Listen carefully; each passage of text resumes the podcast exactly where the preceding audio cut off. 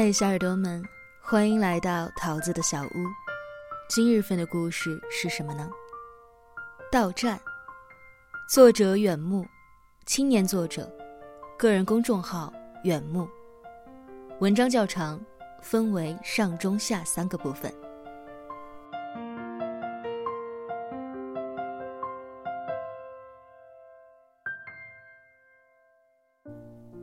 陈浩坐在拥挤的地铁车厢里，他将身体的重心往后靠，一方面试图让自己稍显放松，另一方面，希望借由刚才腿部腾出的微小空间，让挤在车厢里的人们得到更多喘息的余地。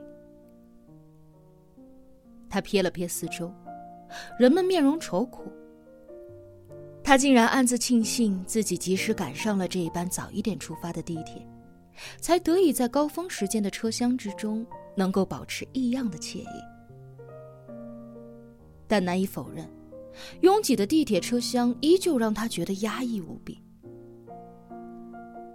他的视线被眼前穿着一套深蓝色牛仔服的青年挡住，以至于他看不到车厢底部的地铁路线图。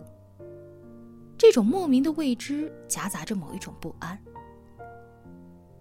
他的脑海当中忽然浮现出今天下午陆方之给他发的短信。那一条短信的内容亦是让他如此。陈浩住的地方离市中心并不算太远，算上车程大概也就四十分钟左右。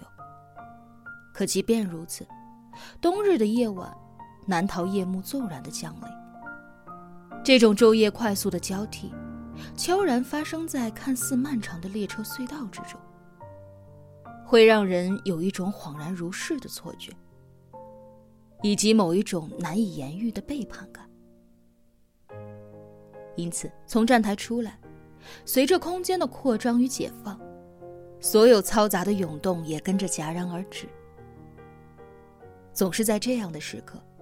陈浩的内心都充斥着一种五味杂陈的失落，就连他自己也说不清楚。这种情绪有时候甚至能够将来源于他腹部中的饥饿感覆盖。在离家短短的这一段步行的路程当中，他似乎在刻意的放慢自己的脚步，并且努力的窥探着四周的喧嚣。然后将它们悄悄的放进自己的口袋里，以便抵消那个狭小空间里几进一出的沉寂。陆方之下午发来的短信仍旧在陈浩的脑海当中挥之不去。一年前，他突然不告而别，打破了对于陈浩来说原来生活的平衡。当人从一种固有的习惯当中跳脱时，通常会变得手足无措。仿佛站在一个杂乱无章、亟待整理的房间里，却不知道该从何处着手。他和陆方之交往的这三年来，他清楚的知道，自己与他情感的羁绊，在他躁动不安的欲望面前，根本不值得一提。生活的复杂和循序渐进趋于平淡的轰烈，早已经把陆方之逼到了生活的尽头。而陈浩对于置之危险之中的他却束手无策。当陆方知到达上海之后，他才渐渐的回过神来。那个人已然从这个房间里消失了，就连他留下来的味道和记忆，也被陈浩不断膨胀的寂寞逐渐的吞噬了。因此，以至于当陆方之在短信里告诉他。希望他能够来上海和自己一起生活时，他被覆没的思念又重新曝光在了他的面前。哪怕只是表层浅显的一部分，都足以令他心乱如麻。陈浩如同以往毫无期待的打开房门，房间里厚重浓烈的阴暗迅速的朝他扑面而来。那虚黄的下隙中闪过了一个黑影，那个黑影是陈浩在陆方之走后。为了冲散房间里面的孤独而养的一只猫，陈浩原以为养一只宠物就可以缓解自己内心的这种孤独，但出乎他意料的是，这种物质却随着日子的过去在急速的加重。他如同以往伸手抚摸着那一只猫，余光扫过放在角落的石具。他心想：陆方知在离开他之后，从他的微信朋友圈里不难看出，这一年他过得并不差。而眼前的这一只猫，要是没有了它，可能连温饱都难以自持。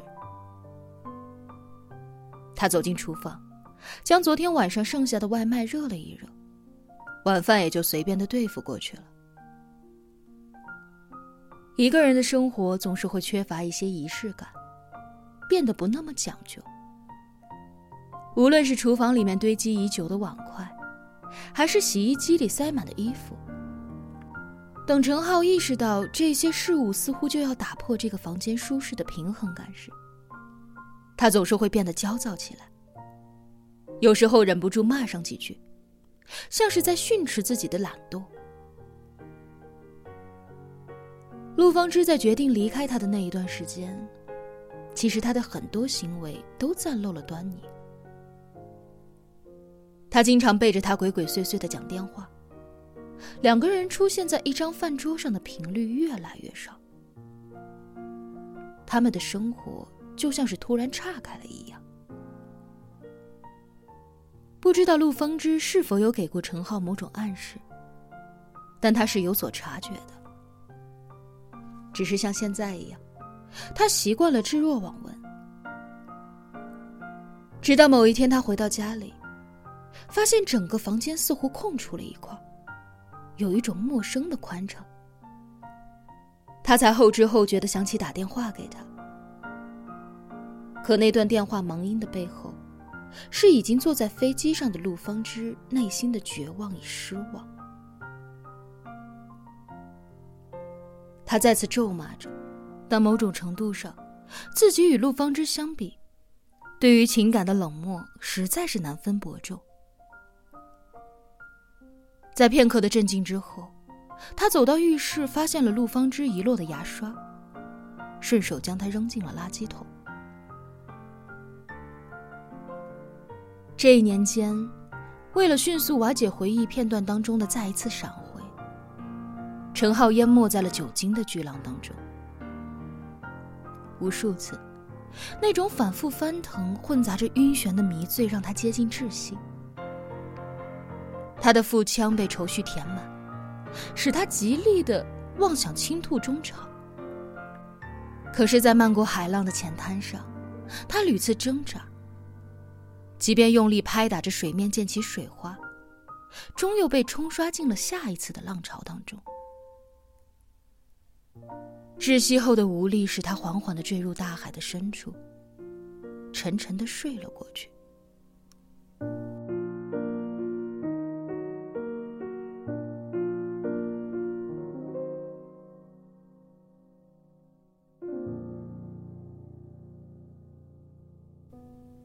一阵巨响将他从深海的沉睡当中唤醒。那是一个陌生的电话号码。陈浩恼怒于昨晚醉酒的自己忘记修改电话来电的模式，晨间上午的骚扰电话像是一个陌生的朋友，时常与他如影随形。但此刻，这种孤立无援的坠落骤然被一种能量遏制，促使他劫后余生的身体官能产生了一些不良的反应。所以，当他挂断电话之后，那种异常撕裂的头痛感驱走了他的倦意。他赶忙坐起身来，躺在床头，干涸的嘴唇和口腔似乎还残留着海水的踪迹，使他感到毛骨悚然。但与此同时，那一股炽热的救赎感再度的从他的耳边响起。他重新拿起电话，忍着剧烈的头痛。还是刚才那个陌生的号码。喂，是我，葛城。这个名字的闪现，像是在陈浩坠入大海之后，又一个紧随其后的身影涌入寂静的海面，消失于海面之下。这一切对于陈浩来讲，无疑是一种期盼已久的解救。意识模糊之时，凭借着穿透海面射入海中的光亮，他微茫的视线里仍旧捕捉到了这个跃入大海的身影。那个陌生的身影游向他，并快速的朝他靠拢，致使陈浩清楚的感受到了一股力量正在让他逐渐摆脱深海的控制。他宛如一个飞升者，被这股力量驱使着上升，在大海之中拉出了一道深长的水痕，割开了他沉睡的记忆，同时也唤醒了他挣扎的本能。他沿着记忆追溯到了幽邃的时光当中，模糊的意识也逐渐了清晰起来。他是如此的真切与舒适，并随着他，伴随着他被彻底的拽出大海。关于这个陌生身影的一切，如同氧气一般迅速的在他大脑里填充、扩张，和方才短暂拒停的呼吸一并恢复了起来。葛城，是你啊！记忆涌现的刹那，陈浩感觉自己的脑袋像快要被撕开似的，疼痛如藤蔓一样缠绕着他此刻蜷缩的身体，并且朝着他心中那一道无法愈合的缝隙当中侵蚀。他被这种疼痛反复的拉扯，导致一块黑色的污垢从里面逐渐的渗了出来，沾染在了陈浩洁白的床单上。他猛地一下掀开了床被，不受支配的身体顺势从床上滚落了下来。咚的一声，砸开了一堵斑驳碎裂的心墙。我搬到你这个住区了啊，很近，以后咱们常联系。葛城浑然不知道陈浩此刻的窘境，他继续说：“我前段时间听方知说你养了一只猫啊，正好我也养了一只。”有时间带过来玩呗，运气好的话还能配种生个猫宝宝呢。好，没问题。陈浩故作镇静的从地上爬了起来。他不知道陆方知是通过什么样的方式得知他养猫的事情，但很显然，他依旧在关注着他的生活。陈浩忽然对此有一些不寒而栗。他小心地扫视着房间里的每一个角落，唯恐迎合陆方之遗落在这个房间里的某一种窥视。在葛城挂断电话之后，他忍着晕眩和疼痛，收拾着整个屋子，试图证实自己的臆测。但除了衣柜里过期的樟脑丸和床底下破旧的五元纸币，他一无所获。他的身体似乎还夹带着浅淡的海水味道，于是他索性换下了这些略带潮湿的衣物，然后如同以往的堆砌在了那个迷你的滚筒洗衣机里。